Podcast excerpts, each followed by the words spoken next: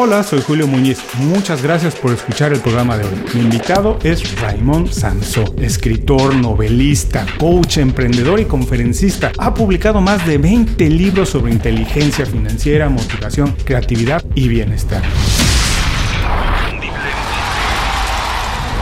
Esto es Inconfundiblemente.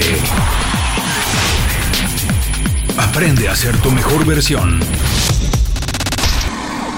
Ramón, bienvenido inconfundiblemente. Muchas, muchas gracias de verdad por hacer tiempo para platicar con nosotros. Además, en estas circunstancias, Ramón, haces muchas cosas. Has hecho muchas cosas. No creo que la gente cuando te conoce por primera vez no sepa qué haces. Pero si llega a suceder y alguien te pregunta, Ramón, ¿a qué te dedicas? ¿Cómo te ganas la vida? ¿Qué es lo que haces? ¿Cómo puedes describirlo de la manera más sencilla para que más personas lo entiendan? Bueno, la forma más rápida y sencilla es decir que soy escritor, eh, que me busquen en Amazon y verán que tengo más de 32 libros de desarrollo personal y empresarial. Oye, pero, a ver, encontrar la vocación no es fácil. Y decir así como que soy escritor de rápido, porque hasta donde yo entiendo, Tú estudiaste administrativas. Para nosotros en esta parte del mundo es administración de empresas. Pero si tú estudiaste eso, ¿cómo acabaste escribiendo libros de inteligencia financiera, motivación, bienestar, desarrollo humano? ¿Cómo fue eso? ¿Cómo encontraste tu vocación que en el escribir es donde te sentías mejor, donde podías aportar más? ¿Cómo llegaste a esto? Bueno, pues mira, eh, encontrar la vocación en realidad es fácil. Yo creo que la gente sí sabe lo que quiere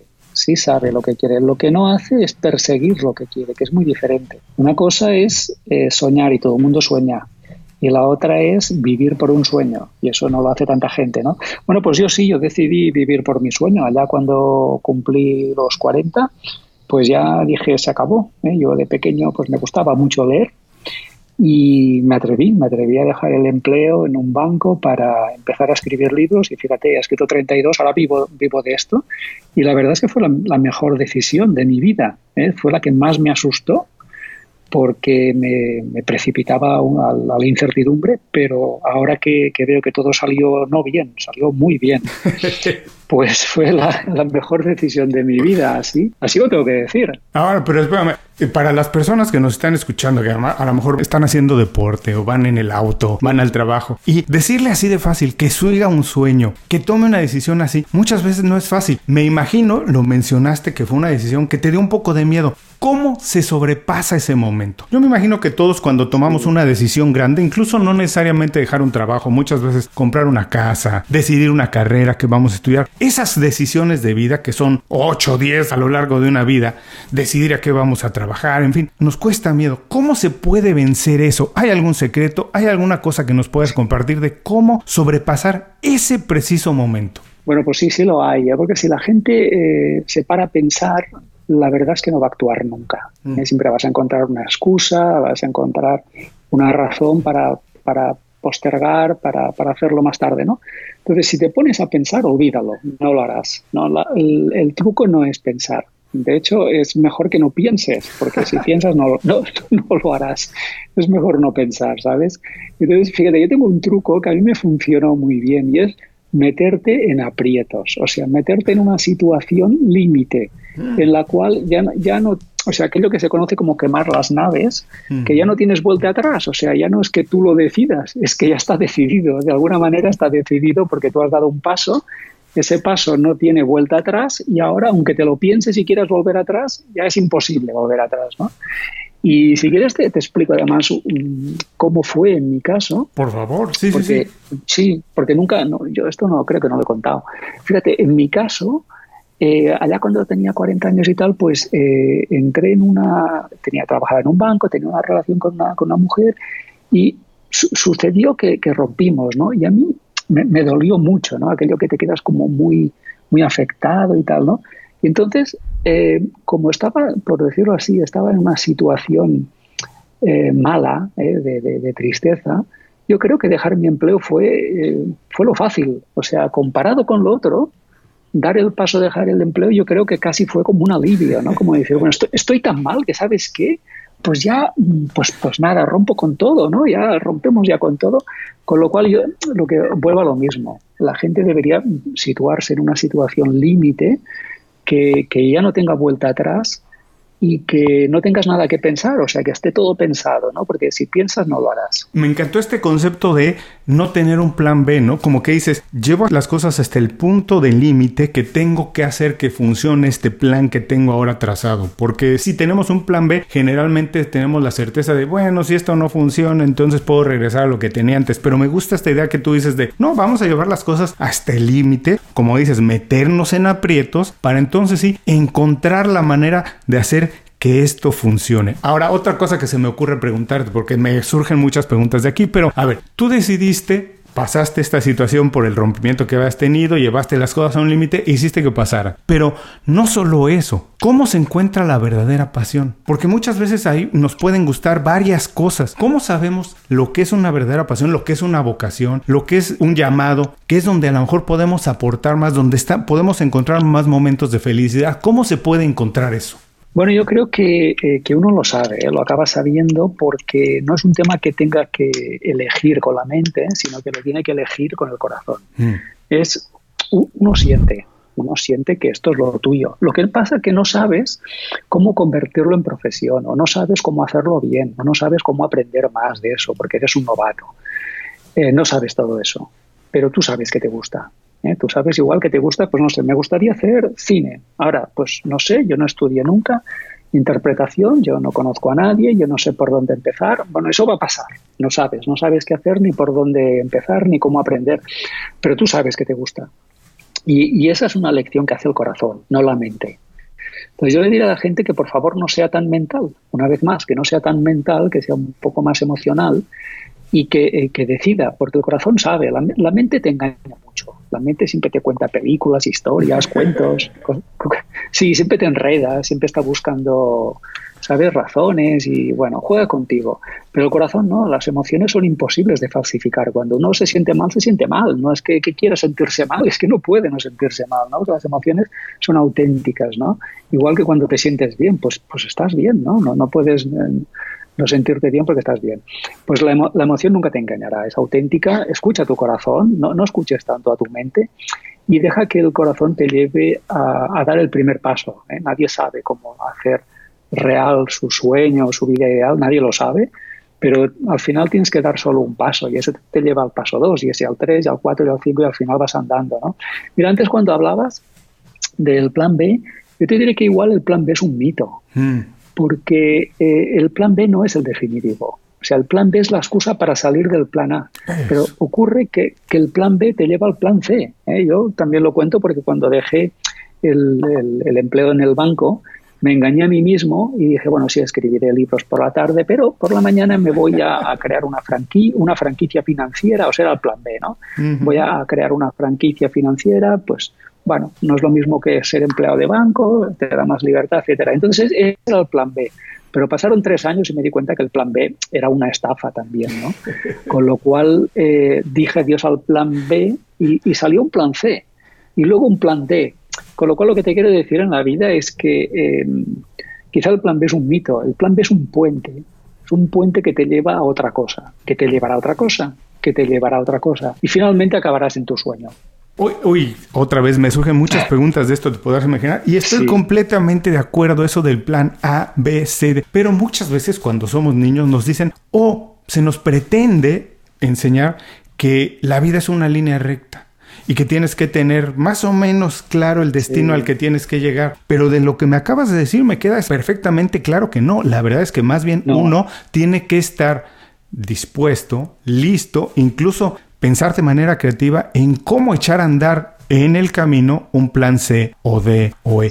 Y dime una cosa, para eso, ¿cómo se hace? ¿Qué habilidades necesitamos tener? ¿Cómo podemos estar más dispuestos? Que a lo mejor nos vamos a equivocar, pero que tenemos que encontrar la manera de llegar a ese destino o cambiar el destino en el camino. Bueno, pues mira, como tú dices, no es una línea recta, no es tan sencillo, no es tan simple. Ya nos gustaría que la vida fuera tan, tan previsible, pero no lo es. El camino es una línea de zigzag, siempre, todas. ¿Eh? Cualquier persona te dirá que su vida fue pues de subidas, de bajadas, de ir aquí, de volver, de ir para allí. O sea, recto yo creo que no va nadie. Ese camino es aburrido, es corto y te enseña poco. En cambio, el zigzag te enseña mucho, ¿eh? porque te enseña a orientarte, y te enseña a sobrevivir, te enseña muchas cosas. A reinventarte, por ejemplo. Pero mira, lo que me dices, ¿cómo vamos a, eh, a encontrar el, destino ese buscado? Pues mira, yo después de muchos años de confiar en mi mente, vuelvo a lo de siempre, ¿eh?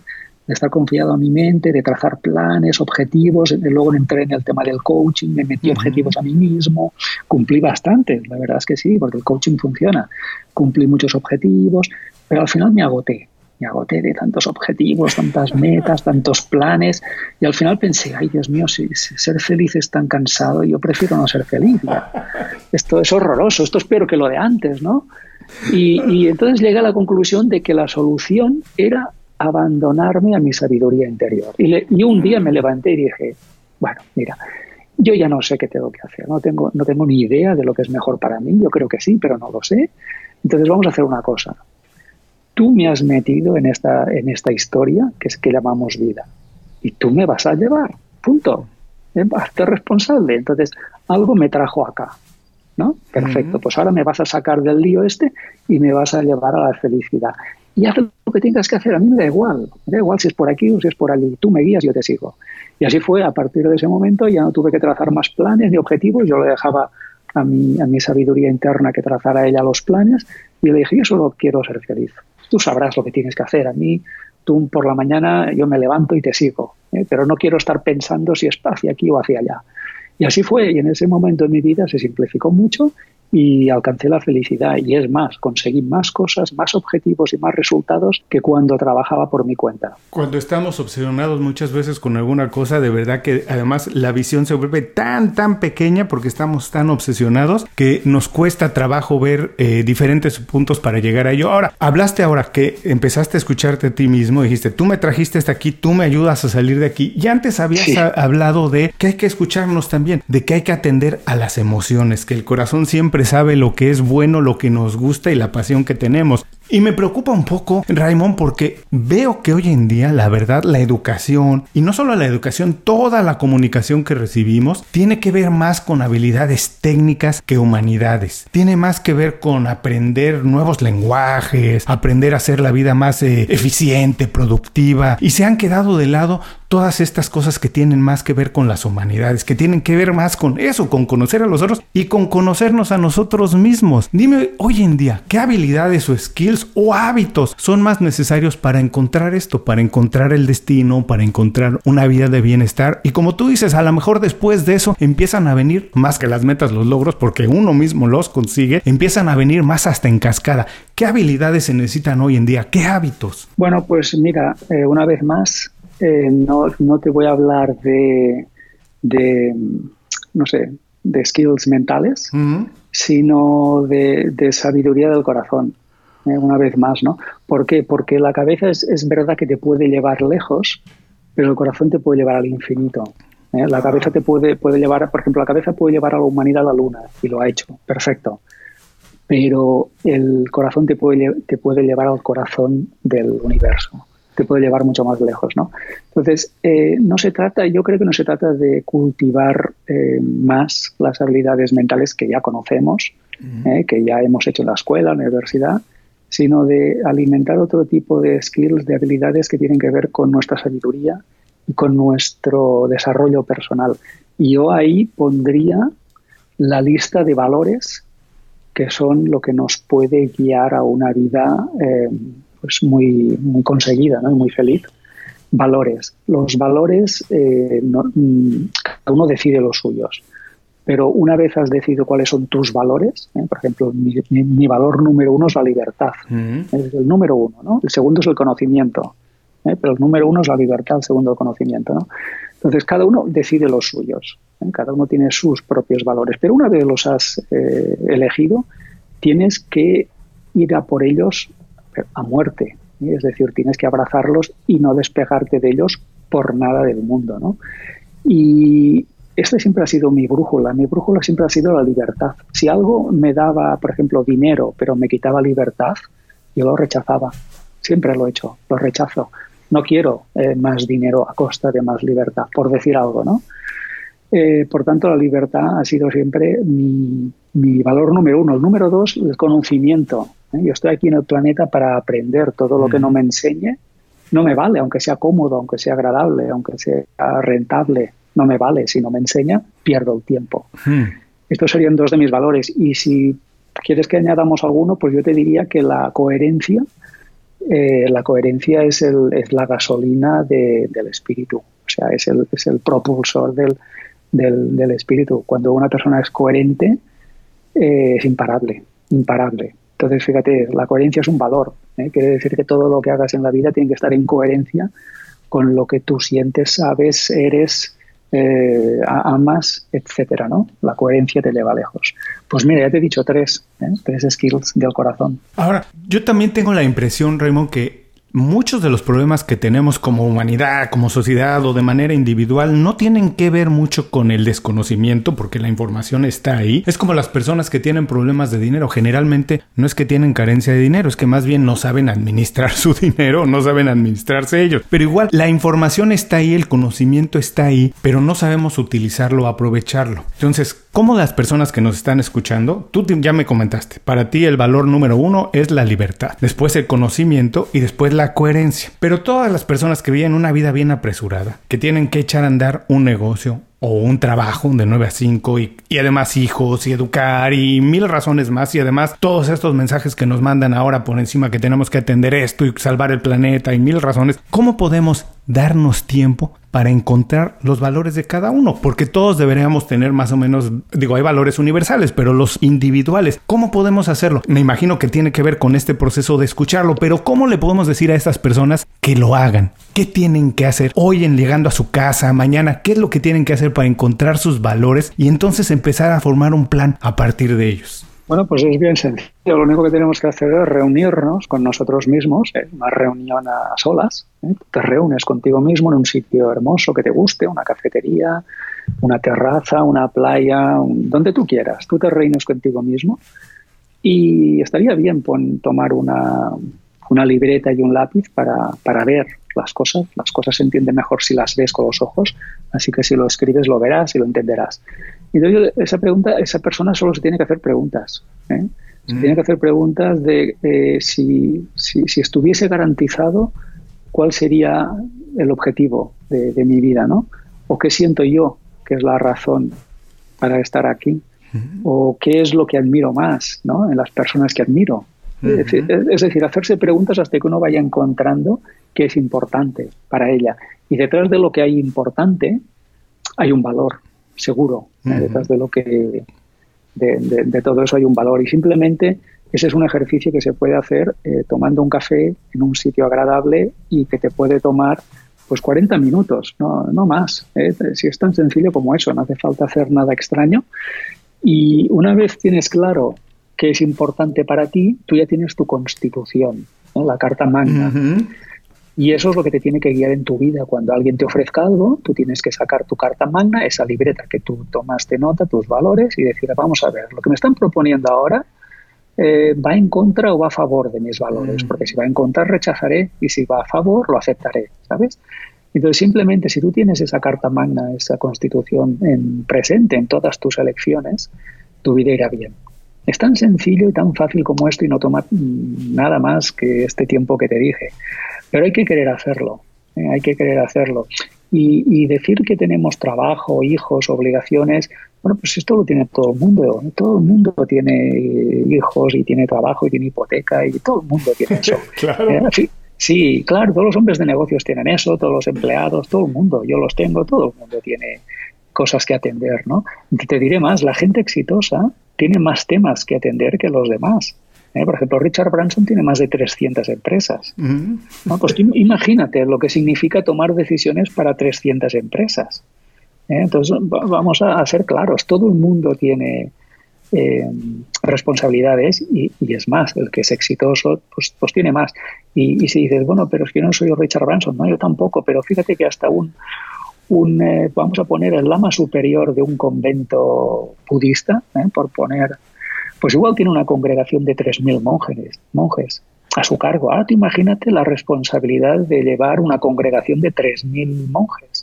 Pues también tiene estrés, ¿verdad? O sea que todo el mundo tiene estrés y todo el mundo tiene responsabilidades. Y además yo siempre pienso que esas responsabilidades, lejos de ser la razón por la que no hacemos las cosas o por las que siempre se ponen en segundo plano, deberían ser la primera razón por la que tienes que poner las prioridades de otra manera y organizar tus decisiones, tu vida de otra manera. Me encantó este concepto, nunca lo había oído, de una reunión conmigo mismo, que tienes toda la razón porque muchas veces le damos importancia a reuniones con alguien más y nunca consideramos esta idea de reunirnos con nosotros mismos y también la de tener una carta magna de cada quien, ¿no? Eh, y, me parece ahora como que las piezas caen muy bien en su, eh, entran muy bien en su posición porque Totalmente, si yo en mi constitución decido, entiendo y aprendo que soy, por ejemplo, una persona que tiene una vida saludable, a lo mejor soy un atleta de alto rendimiento, entonces en mi constitución dice que por ningún motivo tengo que comer comida rápida, ¿no? Comida chatarra y es muy fácil entonces tomar las decisiones, ya no te estás preguntando, ¿hago esto o no lo hago esto? No,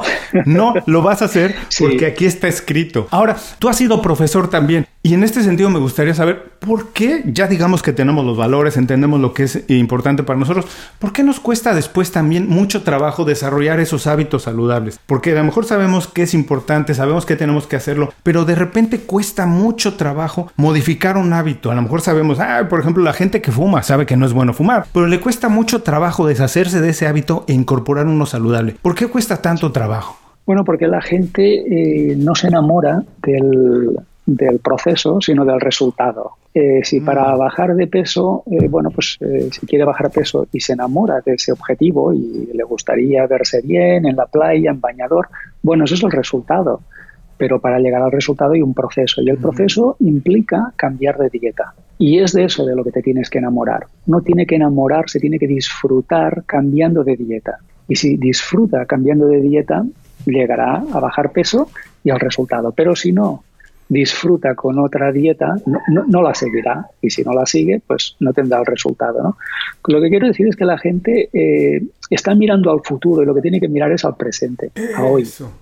Eh, lo que tiene que decir es hoy que voy a cenar, que esté de acuerdo con mi objetivo de perder peso. Mm. Hoy que voy a comer al mediodía para que esté en concordancia con mi objetivo de perder peso. si no hago esto hoy, si no actúo hoy, y, disfruto además tomándome esa ensalada o esa fruta que me va a, permitir bajar peso. Si no me enamoro de, tomar ese alimento, no lo haré. Y si no lo hago, no conseguiré el resultado. Con lo cual yo siempre digo lo mismo, la gente es que la gente le gusta el resultado, pero es que no le gusta el camino que le lleva al resultado. Ese es el problema. Y, además, si nada más estamos viviendo para disfrutar el resultado, disfrutamos muy pocos momentos de la vida, ¿no? Debería de ser más y mucho más importante todo el proceso porque entonces cada pequeño logro es un momento incluso hasta para celebrarse, para sentirnos a gusto, para sentirnos eh, vivos otra vez, ¿no? Cada pequeña cosa. Entonces me encanta esta idea de, por supuesto, disfrutar muchísimo más el proceso. Ahora, Raymond, nos contaste un poco cómo empezaste a los 40 años por ahí, cambiaste todo esto, pero para llegar hasta este punto, ¿cómo lo hiciste? ¿Lo hiciste tú solo? ¿Cómo te fuiste dando cuenta de todos estos conceptos? Mira, lo extraordinario, el éxito es precisamente extraordinario, no es lo normal, no es lo que pasa muchas veces. Yo trabajé muchos años en Corporate America con gente muy exitosa, pero que a lo mejor no tenía una paz interior necesariamente como la que estamos buscando, ¿no? Porque el, como trabajaba el proceso no era así. Entonces, lo que te quiero decir es que el éxito es extraordinario, no pasa siempre. ¿Cómo lo hiciste tú? ¿Cómo te diste cuenta de todas estas cosas? ¿Lo hiciste solo? ¿Tuviste un coach, un mentor? ¿Cómo te diste cuenta de todo esto? Pues mira, te digo mi, mi truco, que es mi, no sé, mi sistema, mi método. A mí me ha funcionado. Me ha funcionado muy bien toda la vida y es muy sencillo. Mi, mi método es leer libros. Ya está, punto, no hay más. Leer libros, muchos libros. Desde pequeño he leído libros y yo creo que desde los 30 años, un poco antes, desde los 28 años, empecé a leer libros ya de desarrollo personal a los 28 años, pero muchos, ¿eh? Muchos son muchos. Y luego un poco más tarde empecé a, añadir libros de, éxito, de éxito empresarial, profesional, y después, más tarde, añadí libros de salud. ¿eh? Yo diría que son los tres temas que más leo, ¿no? Desarrollo personal, business y salud. Y he leído mucho, miles de libros, miles. Y los libros me han enseñado todo. Han sido mi mentor, han sido mi coach, han sido los libros. Los libros yo he aprendido y aprendido y aprendido. He ido aplicando lo que iba aprendiendo las cosas me han ido funcionando. Entonces es tan sencillo como esto. Yo no quiero hacer propaganda, pero mi socio, mi gran socio es Amazon. Mm. Yo cuando tengo un problema, pues me voy a Amazon. ¿Dónde voy a ir? Me voy a Amazon y me leo tres Claro, si tengo, no sé, un dolor de barriga, pues me leo tres libros del dolor de barriga y te aseguro que leyéndote tres libros de dolor de barriga sacas conclusiones. Luego si tengo que ir al médico ya iré.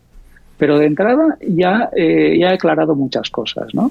Pero siempre que quiero aprender algo, siempre que quiero mejorar, no sé, mi economía, mi salud, lo que sea, mi felicidad, mi paz interior, siempre lo primero que hago es me voy a la tienda más grande de libros que encuentre, me compro cinco o seis libros, me los leo todos, saco conclusiones y me las aplico. Punto. Es que es así de barato y de fácil.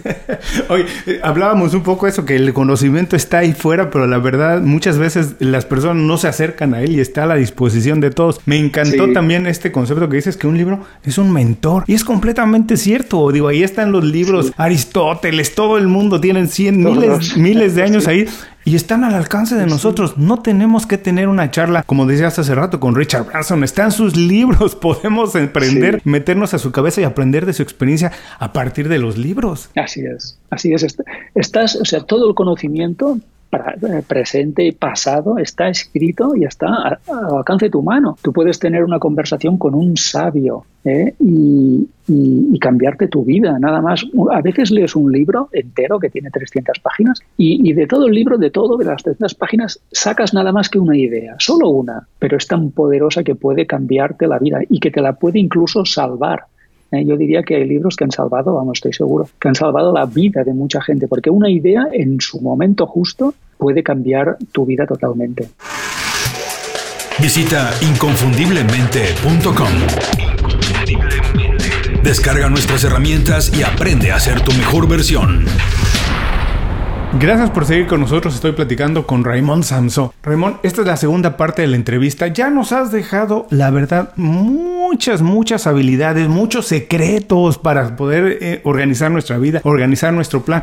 Y eso es exactamente lo que queremos remarcar un poco más en esta segunda parte de la entrevista es compartir además herramientas, ideas que la gente pueda utilizar de manera personal para tener una vida digamos más plena, encontrar un bienestar todavía mejor de lo que ya tiene o si no lo tiene acercarse un poquito más a él. Y para eso me gustaría preguntarte, tú, Raymond, ¿Tienes alguna idea, estrategia de cómo tener una buena red de contactos? ¿Cómo se hace para tener una buena red de contactos? Personas con las que podamos trabajar, colaborar, nos contraten, nosotros contratarlas, echarle la mano, coescribir un libro, lo que sea. ¿Cómo se hace para tener una buena red de contactos? Bueno, yo, creo que la forma de hacer una red de contactos y que sea buena eh, es la inteligencia emocional, mm. que es la, facultad de saber acercarte a las personas de saber abrirte a las personas y de saber contactar de verdad con las personas. Tú puedes hacerlo desde una posición muy fría, muy distante, muy mental y no te funciona. Solo tienes su teléfono. ¿eh? Te, vas, te puedes ir de una reunión, una cena, una comida con un teléfono, pero eso no es contacto. Sin embargo, si tú eres una persona cálida, humana, eh, no, sé cómo decirte, eh, emotiva, mm tú no te vas de esa reunión o de esa presentación, no te vas con un teléfono, te vas con un sello para toda la vida, porque se ha creado una conexión que tú notas que, esa conexión será para siempre con esa persona o que habrá algo que os unirá en el futuro, ¿no? Entonces yo a la gente le diría que no vaya a una, a una reunión, a una, no sé, a una fiesta, a un evento social tratando de conseguir tarjetas y teléfonos, sino de crear un, una relación emocional que, que las personas no olviden, que, que los corazones no olviden nunca. Estoy completamente de acuerdo. Nadie me había dicho nunca esto, la de la inteligencia emocional, y es la base de tener una buena relación completamente. Hay que ser cálidos, hay que tener empatía, hay que ver las cosas como lo ve la otra persona, y además, como dices, hay que ir abiertos a las reuniones a hacer contactos, no siempre a ganar nada más. Eso vendrá en el futuro. Ahora, también me gustaría saber qué hábitos personales tienes que consideras que han sido los más importantes. Me encanta cuando hablas de mm. hábitos como en misión emprender, así que por eso quiero preguntarte esto, ¿qué hábitos de manera personal tienes que consideras definitivos en los logros que has alcanzado? Bueno, yo, yo, creo que hay dos, básicamente. El, primero sería la disciplina, que es el hábito de los hábitos. O sea, es el hábito base para tener todos los demás hábitos, ¿no? Porque cualquier hábito, sea el que sea, te va a exigir disciplina, ¿no?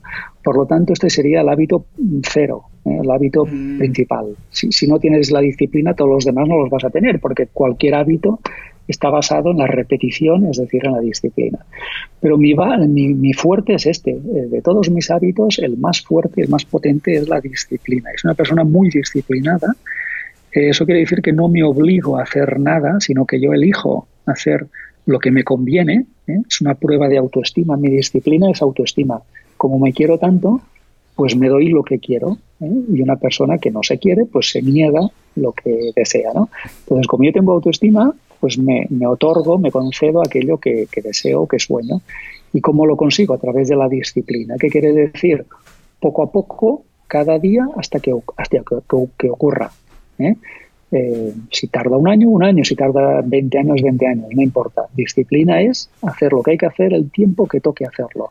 Ese es el número uno. Y el número dos, bueno, pues el número dos sería no rendirme nunca. ¿Eh? yo no, no, me rindo. yo sé que hay días difíciles, yo sé que hay dudas, hay momentos en que te caes, que te salen mal los negocios, eh, en lo personal también. Eh, pues a veces uno se divorcia y o puede estar enfermo. Hay, día, hay momentos duros, ¿eh? pero nunca hay que rendirse. Jamás hay que rendirse. Y ahí yo apunto el efecto Indiana Jones, que me gusta mucho, y que tiene que ver con, con no, no, rendirse. Tú fíjate que Indiana Jones siempre se levanta, siempre se levanta. no se rinde jamás. Aunque esté hecho polvo, está magullado, dolorido, pero él no se rinde, él se levanta siempre, ¿no? Eso es lo que tenemos que hacer, no rendirnos nunca, porque yo te aseguro que tendrás eh, dificultades, seguro, tendrás problemas, seguro, pero no tienes que rendirte, porque el que no se rinde es el que gana. Y esto de la idea, el hábito cero, el hábito de hábitos es la disciplina, me encanta. Tienes completamente toda la razón y me encanta. ¿Sabes que es algo que a mí me gusta mucho desarrollar? Yo intento ser cada día más disciplinado porque efectivamente, antes de que escuchara este concepto tuyo, porque creo en eso, creo que es mucho más fácil para cualquier cosa ser disciplinado, saber dónde tienes las cosas, saber llegar a una reunión a tiempo, si hoy queden hacer esto, hacerlo, si hoy tengo que entregarte algo. De verdad que y mucho, había, había oído alguna vez el concepto de que si tú eres disciplinado, y entregas las cosas en el momento en que te comprometiste a entregarlo, vas adelante del 80% de las personas solamente por ser disciplinado, caray, qué, maravilla. Ahora, por favor, en, confianza, Raymond, dinos, ¿qué hábito no tienes, pero que te gustaría tener? Ah, qué buena esta pregunta. ¿Qué hábitos? Que no sé, no, no, no, no sé cuál sería, ¿eh? Mm, no lo sé, no, no, no sé. Yo creo que, que para lo que yo quería, Mm, he conseguido todos los hábitos. Es decir, tengo el hábito de cuidar mi alimentación, el hábito de, tener una agenda, un horario muy ordenado, eh, levantarme pues siempre a una hora, acostarme a otra. Eh, trabajo también, trabajo el, sábado, el domingo, para mí trabajar es divertido. O sea, creo que tengo todos los hábitos que me han llevado a todo lo que yo quería y más. Oye, si, me si, me falta algo, pues, pues no lo sé, porque yo no tengo la sensación de que falte nada en mi vida ahora mismo. Me encantó también esto que, bueno, eh, si algún día se te ocurre alguno, lo seguiremos en redes sociales y tenemos, pero me gustó esto que dijiste que trabajas y que te gusta el trabajo, que disfrutas el trabajo. Y desafortunadamente no es lo que pasa para las mayores de, de las personas. Incluso la mayoría de las personas yo siento que confunden mucho la comodidad con la felicidad. Tal vez están cómodas en el trabajo. Y eso no los hace mm. buscar otra cosa diferente, intentar algo distinto, pero no necesariamente felices. Y me gustó que tú dices, te gusta tu trabajo y estás feliz haciéndolo. Sí, sí, sí, yo, yo, yo ya me podría retirar si quisiera, ya podría retirarme. Y no, ¡Qué aburrido! qué aburrido, es que me gusta mucho lo que hago. Y fíjate tú que hay muchísimas personas en el mundo que son mayores, que pueden tener 80 años, incluso 90, y que siguen haciendo lo que han hecho antes y, no lo hacen por dinero, obviamente, porque ya tienen la vida resuelta, ¿no? Eh, es que lo hacen porque es su vida, es que les encanta. ¿eh? Y yo creo que hay que llegar a ese punto en que haces las cosas simplemente por, por hacerlas, porque te gustan. Sí, además, las personas que disfrutan lo que hacen cuando dejan de hacerlo, incluso siento que se acelera el proceso de envejecimiento. Creo que el trabajo, cuando te gusta, te mantiene joven, porque además te mantiene pensando, te obliga a estar creando y te obliga a desarrollar esas habilidades una vez más, mantenerlas por lo menos al día. Por favor, Raúl, por favor, recomiéndanos un libro. Pueden ser, digo, alguno de los 32 que has escrito puede ser. Después dejaremos la liga directa a todos tus libros, pero recomiéndanos a lo mejor un libro, una película. También nos hablaste ya de Indiana Jones, un programa, un, un blog, lo que sea.